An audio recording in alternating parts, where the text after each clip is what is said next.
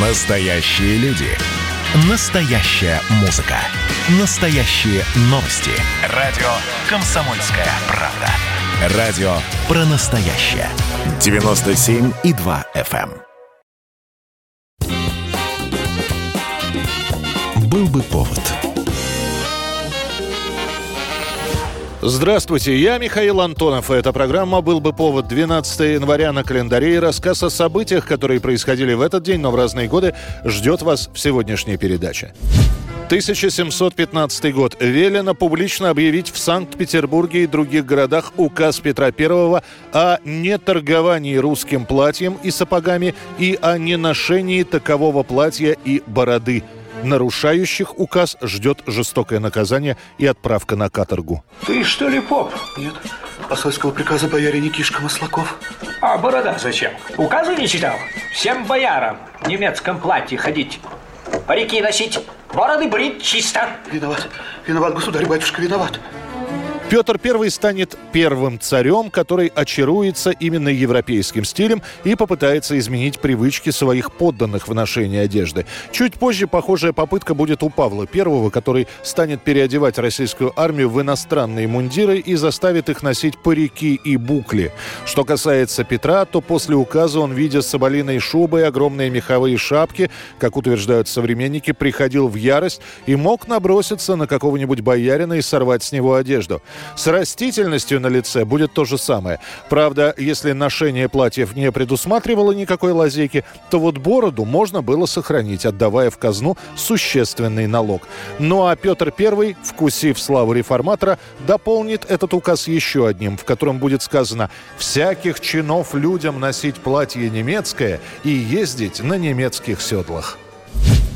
1919 год, 12 января, Совет народных комиссаров принимает декрет о введении продразверстки.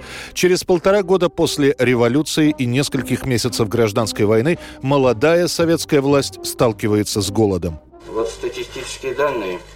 Урожай в прошлом году был превосходный, но практически он весь остался в деревне. Вернувшиеся с фронтов Первой мировой либо мобилизуются в отряды Красной Армии, либо уходят в банды или остаются служить в Белой армии. Соответственно, говорить об урожае не приходится. В городах и магазинах можно увидеть только пустые полки. Нет сахара, чая, муки, соответственно, хлеба. Куры и мясо продаются по астрономическим ценам. За одну курицу, например, отдаются золотые фамильные серьги с бриллиантами.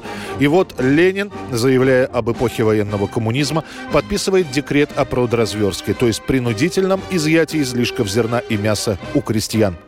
Города должны давать деревне товары, а деревня хлеб. Так должно быть.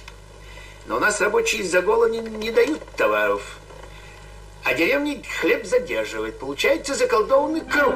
Продовольствие изымается фактически бесплатно, так как денежные знаки, которые выдаются в качестве возмещения, полностью обесценены, а никакой другой замены государство предложить не может. После первых стычек крестьян с представителями продразверстки делегаты из центра начинают ездить не одни, а с вооруженными отрядами из комитетов бедноты, но и все равно на них нападают. Только за первые месяцы 19 2015 года погибнет несколько десятков человек. А крестьяне, особенно зажиточные, начнут либо прятать свои запасы, либо обливать хлеб керосином или поджигать его, лишь бы зерно не досталось советам. 12 января 1994 года. Сразу после новогодних праздников начинает свою работу новый парламент России – Федеральное собрание Российской Федерации. Теперь на слуху будут две законодательные структуры – Госдума и Совет Федерации. С сегодняшнего дня российская государственность обретает новое качество. Начинает свою работу двухпалатный парламент Российской Федерации. Выборы в Верхнюю и Нижнюю палаты парламента проходят еще в декабре 93-го.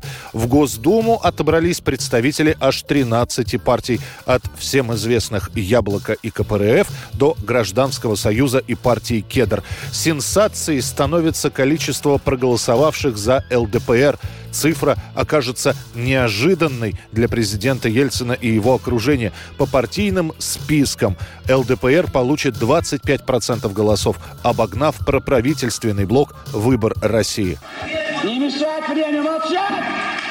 Я выступаю здесь сейчас! А вы говорите, чтобы я выступал, и люди семьи. Вот вон из зала, вон из зала! Ну а одним из первых законов, которые примет новообразованная Дума, станет амнистия участникам событий 91 года и событий октября 93 -го.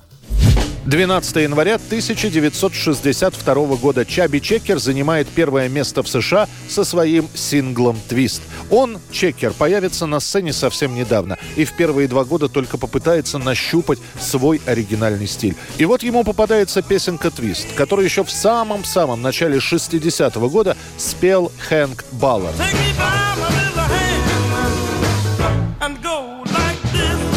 Чаби Чекер лишь слегка меняет ритм песни и дальше начинает выступать с ней везде. И если у Балларда композиция оказалась проходной, то в исполнении Чекера твист становится безумно популярным. А сам Чаби превращается из малоизвестного певца в одного из популярнейших исполнителей Соединенных Штатов Америки. Это была программа «Был бы повод» и рассказ о событиях, которые происходили в этот день, 12 января, но в разные годы. Очередной выпуск завтра. В студии был Михаил Антонов. До встречи. She